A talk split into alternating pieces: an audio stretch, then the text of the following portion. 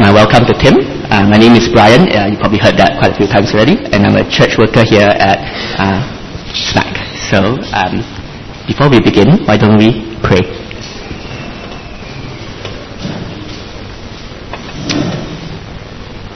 Heavenly Father, we thank you so much that you are the one who flung stars into space, and yet you are the one who reached down to rescue us through the Son, Jesus Christ. Uh, we pray now that uh, you would help us to uh, listen to you, listen to your Son.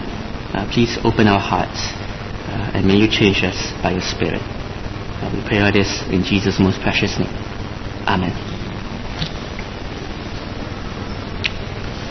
Now, when I was a church worker in England, I was a church worker in England for a year. one of my main responsibilities was to look after the under fives on a Sunday morning, and it was quite fun you know, you have over 20 kids that will come into the church center, all wide-eyed as they gather round the toy house which is on my lap. Uh, and they're supposed to wake up Mr. Pip. Now, Mr. Pip is this toy parrot uh, who sleeps, sleeps in the house, and uh, he tells Bible stories to them. Then there's also the brilliant action rhyme, uh, Sleeping Bunnies. I don't know if you know it uh, all you have to do is you sing to the kids to get them to curl up and lie down very, very still on the floor. And then what happens after that is that uh, you sing the next uh, uh verse uh, to get them to wake up. But it's very useful when you need a breather and you just let them sleep on the floor for a little bit. And of course, uh, there are the very catchy songs as well. we sung quite a few from an album, would you believe it, it's called Unreal Banana Peel. Uh, we've got a few Australians here, so they'll tell me that apparently it's an Australian way of saying awesome. Is that true? Uh, but there's a song in that album which I grew quite fond of, uh, and it's called uh, Good or Bad, and I'm hoping that Marianne is still okay to sing it to us. Uh, you don't want to hear me sing, so that's why I'm getting Marianne to sing.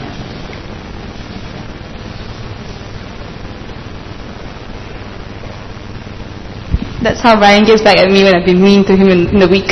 He makes me sing Sunday school songs.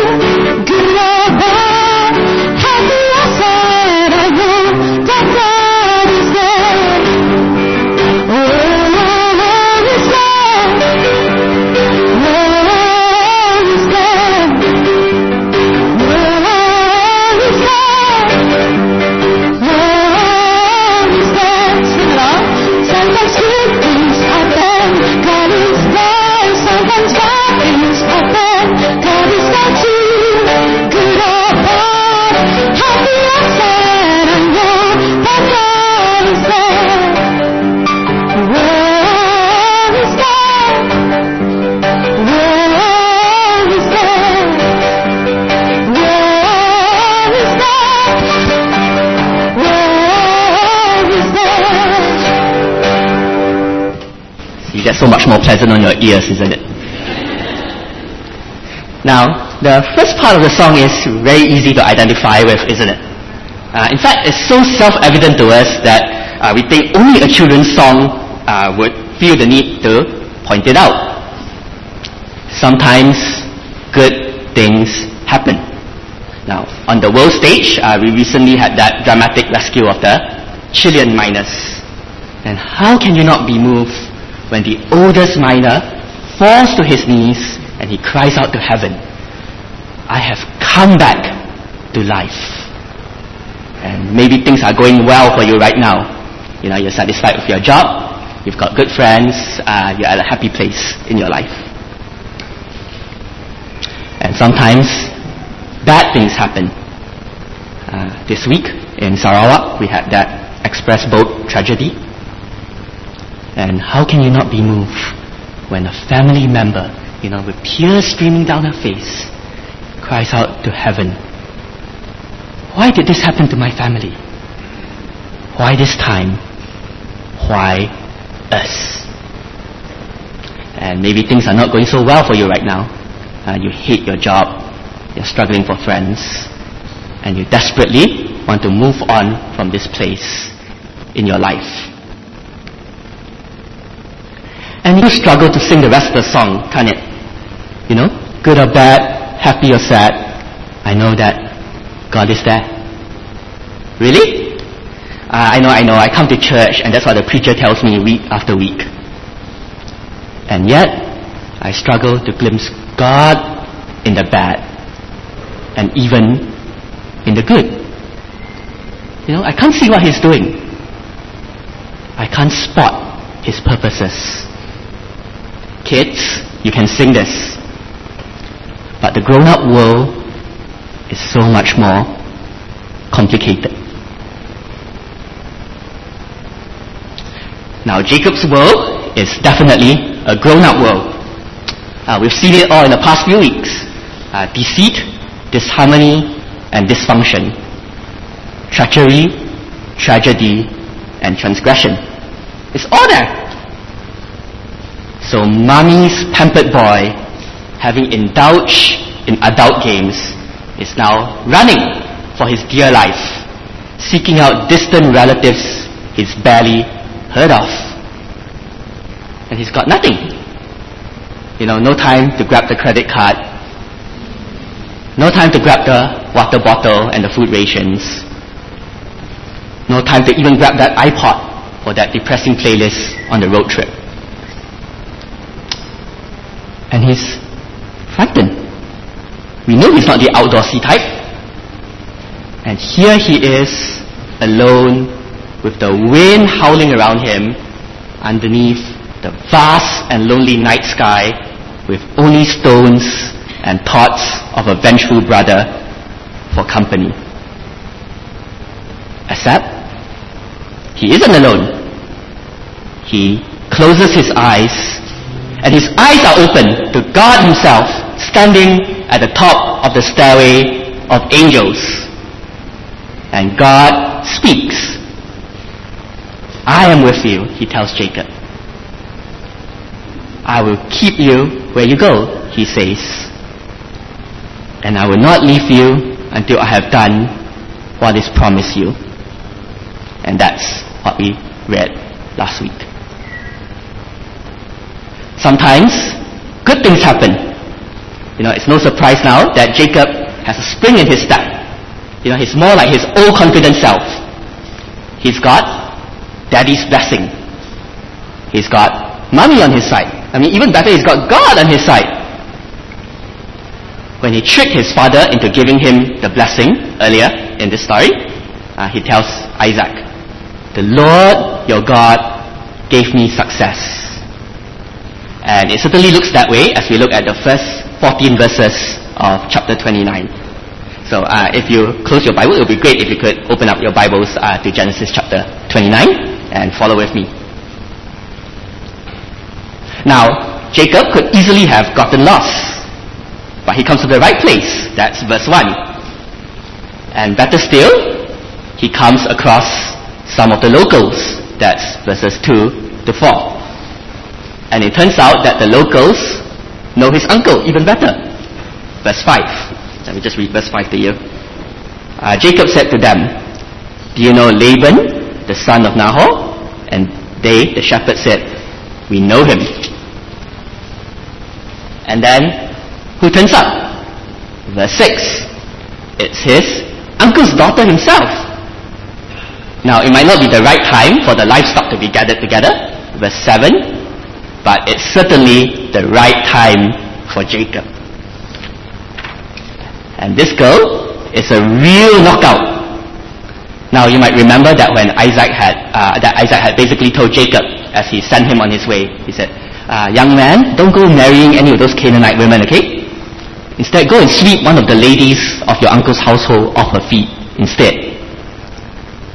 And now Jacob, upon seeing Rachel, is thinking, "Yes, Daddy, I'm more than happy to follow your orders now." So in verse 7, he's employing some uh, delaying tactics, or he waits for Rachel to arrive. And then it's time for action. So that's verse 10. Uh, Jacob, he puffs up his chest, he flexes the muscles a little, And then he strides over to the well, and in an amazing show of manliness, he rolls the stone away. And then he turns on the charm. You know, he waters the flock, and then he kisses her. Uh, he even weeps aloud. You know, have to show the sensitive side. So. Now all this is earning him brownie points with Laban, uh, who is the guy that really matters. And the narrator makes that clear to us. Uh, look again at verse 10. It says that, that this is Rachel, Laban's daughter. This is the sheep of Laban. This is the flock of Laban. And so Jacob's actions are designed to win him favor with his new favorite uncle. Verse 13. As soon as Laban heard the news about Jacob, his sister's son, he ran to meet him and embraced him and kissed him and brought him to his house. Jacob told Laban all these things. Oh, uncle, uh, your daughter is, is so gorgeous, you know. Uh, must be a result of the gene pool, right? And the sheep, wow, it's really healthy, you know, really top quality one. Must be a result of brilliant management. And so, of course, Uncle Laban is very happy, and he responds, "You are my bone and my flesh." And the result, a roof over Jacob's head. Everything is going brilliantly well. Sometimes good things happen. God is there. It's clear, isn't it, that God is with Jacob. Now God has provided and He has acted on His promises as He said He would. We've seen this time and again in the story of Jacob. Now everything's good, just like the rescue of those Chilean miners, just like some of your lives right now. Or is it? Uh, perhaps we shouldn't get too carried away just yet. Remember who we're talking about? Jacob, the trickster. Jacob, the sinner. Now, as we listen to this story, the narrator wants us to remember an earlier episode, also involving women and wells, and yes, Laban. Now, back in chapter 24, Abraham sends out his servant to find a bride for his son Isaac. That's Jacob's dad. And the servant asks, Boss, uh, you know, maybe your future daughter-in-law might be very difficult and wants your son to go with her instead. Uh, can or not? To which Abraham replies, Never. Better no wedding than to have the chosen heir live outside the promised land. Now come back to this story. And where is this particular chosen heir? He's a fugitive outside the promised land. Why? Now you might remember this all came about from his own hand. It's the hand that put on Esau's garments. It's the hand that fed his father's steel. And it's the hand that eagerly and illegally snatched away the blessing from Esau. And so in stark comparison to the servant, uh, who comes armed with all sorts of lavish gifts to this very same land, uh, Jacob arrives with nothing in his hand. Now there's a reason why Laban comes rushing out as soon as he hears that one of those distant relatives have arrived. You see, the last time that happened in chapter 24, he got all sorts of presents. But not this time. Uh, instead, all he gets is an extra mouth to feed. And that's why Jacob is so keen to get into Laban's good books. From the very moment Jacob arrives, he is at the mercy of Laban. But Jacob has forgotten that he is really at the mercy of God. God is there, but you wouldn't know it from Jacob's behavior. In chapter 24, one of the things that marks out uh, Abraham's servant is his humility and prayerfulness before God. He asks for God's guidance in leading him to the right woman and gives thanks for his faithfulness. Jacob, on the other hand, is pouring out his requests and gratitude to Laban. For Jacob, the God who appeared to him in darkness has now disappeared from view in high day. You see, Jacob hasn't really changed. He's still the cocky brat who is all too ready to tell the, those experienced shepherds how to tell, uh, how to do their job. Now the reality is, he's the one with no job. He is completely dependent on Laban. And he is still brightless. You know, Abraham's servant successfully secures a marriage for Isaac at the well. But there's no hint of that for Jacob here. Now, sometimes good things happen. God is there. He is there as He graciously provides for Jacob to meet and be welcomed by his extended family. But he is also there in allowing the knock-on effects of his sin to run on in his life so that he arrives at Laban penniless and powerless. God has chosen people like Jacob. But he does not desire people like Jacob. God is too good to leave us where we are. And that is why he allows both providence and consequence to go together. Now there's a simple poem thought to be written by W.H. Auden that goes like this. I love to sin, God loves to forgive. The world is admirably arranged. But actually, that's not quite how God arranges the world. You see, the God who arranges Rachel's meeting, or rather Jacob's meeting with the shepherds and Rachel, is the same God who arranges the world that our actions have consequences. And Jacob's world is our world too. You see, Christians are those who have been chosen. Christians are those who are inheritors of the promises. Now all this is found in the grace at the cross of Christ. See, God is so good.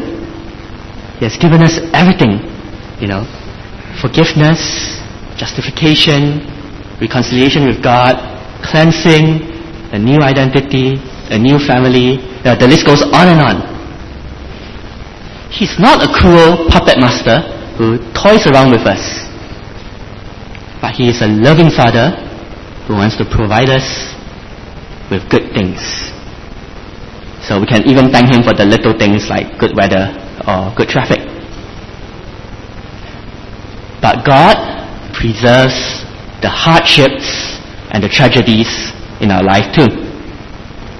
You see, He knows the things that hurt us and the ways we hurt ourselves and hurt others in our sin. So He wants to change us. He wants us to realize that the worst thing that could ever happen to us is our sin, which brings about God's wrath and brokenness to this world. And He wants us to realize that the best thing that could happen to us is God Himself. He wants hope for us to be an active verb. That is, to turn from putting our hope in the good things we enjoy to putting our hope in Him. Now the question is whether things are looking up or not for you right now. Are you looking up to God and thanking Him? Are you allowing Him to change you? Are you being governed by the gospel instead of your own plans? God is there to remind us that it is Him who is the ultimate good. Now let's move on to the second part of the story and in verses 15 to 35. And there we find out, we find that sometimes bad things happen. You know, Jacob's now ready to take complete charge of his life. You know, we've already seen his brashness in his dealings with the shepherds, his swiftness in dealing with Rachel, and his craftiness in his dealings with Laban. Uh, he's going to sort things out. Except that Jacob, tragically, has completely misunder, underestimated rather, Laban. We're about to meet Jacob's match. Verse 15. Then Laban said to Jacob, Because you are my kinsman, should you therefore serve me for nothing? Tell me, what shall your wages be? Now Laban sounds like a generous uncle here, doesn't he? You know, he's offering compensation for Jacob's work. But the narrator offers us insight into Jacob's true motives. That's verses 16 to 18. Now Laban had two daughters. The name of the older was Leah, and the name of the younger was Rachel. Leah's eyes were weak, but Rachel was beautiful in form and appearance. Jacob loved Rachel. So that's Leah, who's got weak eyes.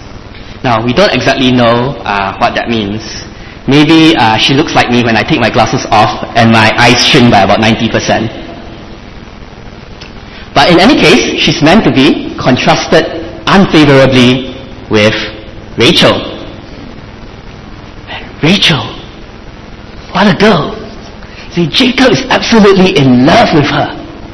You know, she's the one that gives him sleepless nights, uh, and an increased heartbeat, uh, nervous laughter, all those things. And in the month that Jacob's been with them, uh, Laban could not have missed those sidelong glances, the playful punches, the non-stop chatter about Rachel. And his mind begins to work. You see, this is a guy who's strong enough to move that huge stone. And he's got no current means to support himself. This is definitely an asset to acquire. And Laban plays his cards completely right. As he expected, Jacob's salary request is Rachel herself. And lovesick Jacob's offer is exorbitant. You see, it's around four to five times more than what you normally pay for the bride price in that culture. And Laban very happily agrees. Or does he? Verse 19. Laban said, It is better that I give her to you than that I should give her to any other man. Stay with me. Who is this her? You wonder. But Jacob is a fool in love, verse 20, and so he happily serves that seven year bond. And finally, the wedding day arrives. Now, our English translations unfortunately don't quite capture just how completely consumed Jacob is with Rachel. You see, in verse 21, what he's basically saying is, Give me my wife because I want to have sex with her. And not surprisingly, many Jewish commentators have found this verse utterly shocking because it goes so fundamentally against what would be expected behavior. But the soap opera gets even better. So at night, now you've got the heavily veiled bride, and he's brought into Jacob's presence uh, after Jacob probably had quite a few drinks after the wedding feast. Now, at this point, you are shouting at the TV now. You're going, No, Jacob, no, no, no, no, no, no. But Jacob doesn't hear you. See, right now, he's smiling at his bride as they go to bed and sighing, Ah, Rachel. Before you know it, it's the next morning, he climbs out of bed and ah, Leah! Sometimes bad things happen.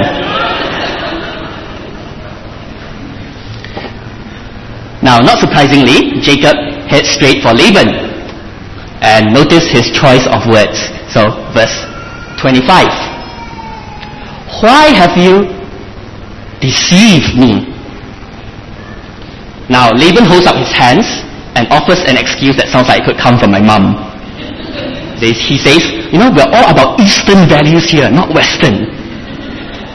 Oldest comes first. Now we know very well that that's a weak excuse. But hang on. There's a feeling of deja vu here. You see, maybe for the first time, Jacob begins to understand a little bit of what's really happening. In a delicious irony, Laban is doing to him exactly what he did to his father. He has out Jacob Jacob. Now think about it. You know, Isaac had reached down to touch somebody who wasn't whom he thought he was. And Jacob also reached down to touch somebody who wasn't whom he thought she was. Why have you deceived me? Jacob asks. But in so doing, Jacob has condemned himself. And we begin to see that even though he hasn't made so much as a cameo appearance yet, God is there. Sometimes bad things happen, but God is there. You see, God is behind this. He's starting to break Jacob, to discipline the one that he loves. Jacob now knows what it's like to be deceived and to be exploited. Jacob knows what it's like to be sinned against. Now he's used to being the guy in charge through his scheming and manipulating. But when you read through this section again later in your own time, uh, notice how the narrator emphasizes the service that Jacob has to provide to Laban. Jacob, the chosen one, Jacob, the sinner, is having to learn humility. After all, his own plans fail. You know, he lands himself with another lopsided seven-year contract. And his grand plan to marry the love of his life is now reduced to a life of sharing the marriage bed. As for escaping his own messed up family heritage, well, he repeats the mistakes of his previous generation, doesn't he? Verse 30. He loved Rachel more than Leah. Favoritism rears its ugly head again. And remember, Jacob's world is our world too. Jacob's God is our God. Sometimes bad things happen. God is there. But He's not there necessarily to make the bad things go away. But He uses them instead to transform us to be more and more like Christ. And that involves pain and discipline. You know, it's painful, isn't it, to get rid of that uh, particular sin that we know displeases God, but which brings us so much pleasure. You know, have you ever prayed like this? God, please change me. Oh, but, but maybe not that one. Don't change that. Or, God, please change me. Uh, but, but not right now. can, or God, can you please at least make it uh, not painful? God, if that's not your will, but please, please, please make it your will. I know I have. Or we could fall into the tra- trap of bargaining that we saw last week. You know, God, if you allow this to happen, uh, I'll become more active in church. But Jacob is in no position to bargain. He is starting to see the very sinfulness of sin. God is doing this for His good. And God is doing this for our good. Uh, we're not always sure about that, but the writer to the Hebrews in our New Testament reading uh, sees it differently. He says, My son, do not regard lightly the discipline of the Lord, nor be weary when reproved by him. For the Lord disciplines the one he loves and chastises every son whom he receives. It is for discipline that you have to endure. God is treating you as sons. For what son is there whom his father does not discipline? Sometimes bad things happen, but God is there to remind us that He is ultimately conforming us to the image of His Son. Now let's switch perspectives for a second to Leah. We've had Laban's plot. Now we have Leah's plight. And in many ways, she is to be the most pitied of all the characters. You know, she's the one with the weak eyes, verse 17. She's the less loved one, verse 30. In fact, she's even described as the hated one, verse 31. To Laban, she's capital, but that's it. And in verses 31 to 35, the narrator now shines the spotlight on her. It's like she has the stage to herself, and her isolation is highlighted by her solitary musings. See, she's the forgotten one. But God does not forget. The Lord sees, and graciously He opens her womb. And each time Leah bears a son, she chooses a Hebrew word for a name that expresses her heart. Each time, she focuses on what the Lord has done for her. But more than that, she expresses her forlorn hope that maybe, just maybe, her husband will come to love her. So as she names her first son Reuben, which means see, a son, can hear her thinking, ah, maybe Jacob will finally notice me. When she names Simeon, which comes from the word to hear, you can hear her hoping, maybe Jacob will finally listen to me. And when Levi comes along, you can actually listen in on her longings. Now this time, my husband will be attached to me because I have borne him three sons.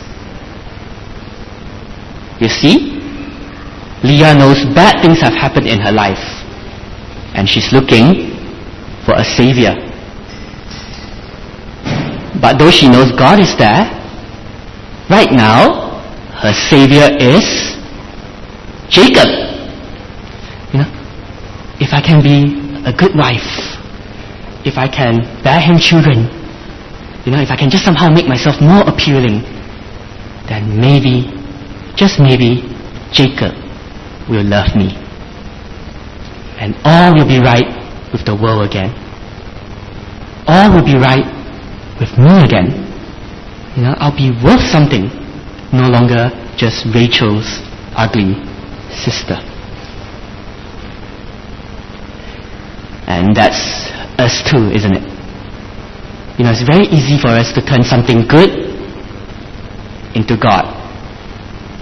You know, we think if I get that job, that promotion, that result, that guy, that girl, that family, that stamp of approval, that clean bill of health, that accomplishment, that change of government, whatever it is, that will complete us.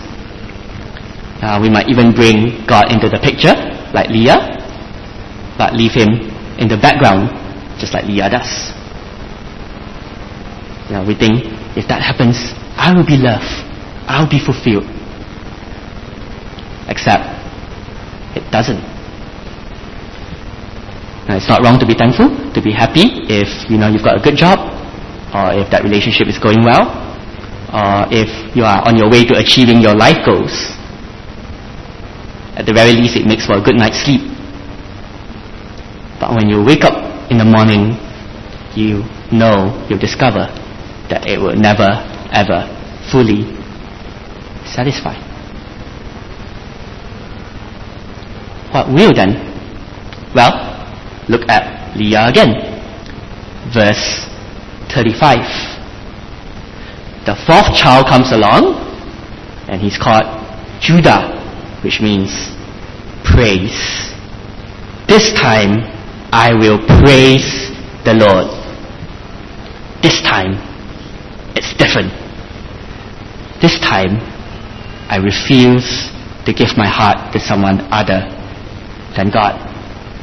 Now, by no means is Leah perfect yet. And we'll see that very clearly a little later. But at this point, she is struggling, really struggling, to believe with all her might that God is there. Just like for us, we struggle to see that Jesus is really all satisfying. You know, it's that moment when our friends invite us to do something which we know is not God's way. And we think, you know, Jesus, are you really worth me saying no to this? Uh, it's that time at night when you reflect on how tough the day's been and you think, Jesus, why do you have to be in charge? Uh, and once you look around at how well the bad guys are doing, and you're thinking, Jesus, are you truly good and just? And Leah teaches us here. Sometimes bad things happen, but God is there too, and He's worth it. So as we read the final part of our passage today, uh, chapter 30, I hope it's clear by now that good or bad, happy or sad, we know that God is there. And let's face it, right now it's bad and sad. Bride wars, birth wars, it's all there in chapter 30. You know, Rachel, upon seeing um, Leah's fruitfulness, has a fit. You know, give me children or I shall die. So Bilhah is son as a substitute and gives Jacob another two children and that satisfies Rachel for now. But not Leah. She's shown good sense earlier on, but now she slips back into her old ways. Anything you can do, I can do better. So Leah sends her own servant to give Jacob yet another two children. And to rub salt into the wound, she names them Gad and Asher, which means, what good fortune, and women will call me happy. So basically she's laughing at Rachel. She's the winner for once. She suffered for years as the ugly duckling, so revenge is sweet. And then some time passes. Uh, we know that because in verse 14 we discover that Reuben has grown up a little bit. But the war isn't over yet. In fact, at this point it's almost comical. You see, Rachel is desperate. So, so desperate that when little Reuben comes back one day with some, some mandrakes for Leah, Rachel is quick to strike a bargain.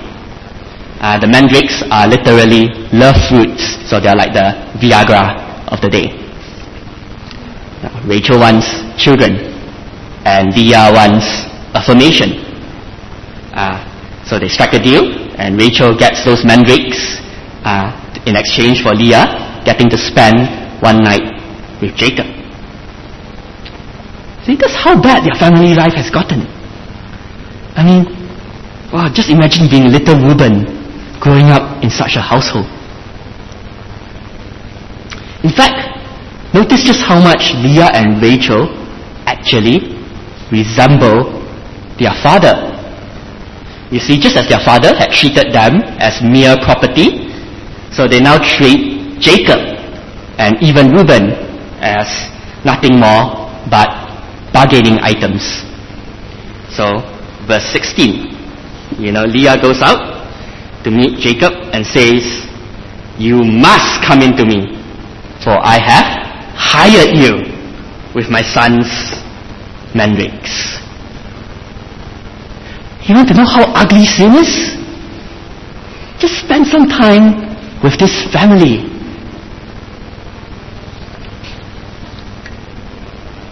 And so far all we've seen is the bad and sad. But there are also beginning to be hints of the good and happy. Uh, Jacob, obviously, isn't exactly being the godly leader of the household at this point. Uh, and this is clear from his reduced role in the narrative. Uh, it's all about the desperate housewives at this point. And the only time he speaks in verse 2 is from a position of anger and irresponsibility. So he lashes out at Rachel without offering any substance. But it is what he says that is also significant. So chapter 30 verse 2. Jacob's anger was kindled against Rachel and he said, Am I in the place of God who has withheld from you the fruit of the womb? Jacob is speaking more than he knows. You see, he's right, isn't he? It's God and God alone who can do something about the situation. Uh, Jacob might not know it yet, but maybe, just maybe, very slowly, he is beginning to change. And it's God who once again opens Leah's womb. And Leah, rightly or wrongly, is also beginning to feel satisfied. Uh, that's reflected in the way she names her children. God has rewarded her as far as she is concerned. And the mandrakes, well, they don't do a thing for Rachel because she's still barren for a while yet. But God does something for her. And He gives her a child, Jacob. There are finally beginning to be hints of happiness for the wives. And all this comes about because of God's extraordinary mercy. You see? Good or bad, happy or sad, God is there. You know, these sordid tales of jealous wives and obscure baby names, believe it or not, is actually the climax of this passage. You see, God is there to bring about His good purposes. For out of these sons will eventually come the twelve tribes of Israel. Out of just about the most sinful family you can ever imagine, He brings about the nation that is going to bring blessing to this world. Now, if you're Israel and you're listening to Moses tell this story at this point, uh, there's no way you're going to boast about your distinguished family tree. I mean, what are people going to think when they hear that you were brought about simply because you had two sisters competing to see who had more babies? And perhaps this gives us new eyes from which to see the genealogies of the Bible as well. You know, when you read the first two verses of Matthew, it says that the genealogy of Jesus Christ, the son of David, the son of Abraham. Abraham was the father of Isaac, and Isaac was the father of Jacob, and Jacob the father of Judah and his brothers. Out of Leah's womb, from the one whom she praises God for, will eventually come the Savior.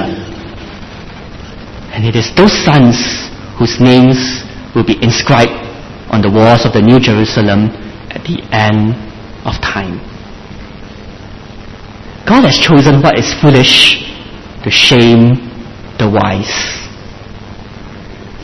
And whenever we're tempted to be ashamed to be a Christian, remember this. Sometimes good things happen. Sometimes bad things happen. What is God doing? What's His purpose? Is He hiding? No! He is there as the good God who will graciously order all things by His sovereign will. He is the God who will discipline us as His children to bring us to maturity. And He is the God who is able and ready to keep His promises. Good or bad, happy or sad, I know that God is there. There to work out His purposes for our good and for His glory. This isn't just a kid's song. It's the song of the redeemed as they journey on to become more and more like their Redeemer. God is here right now, so let's pray to Him.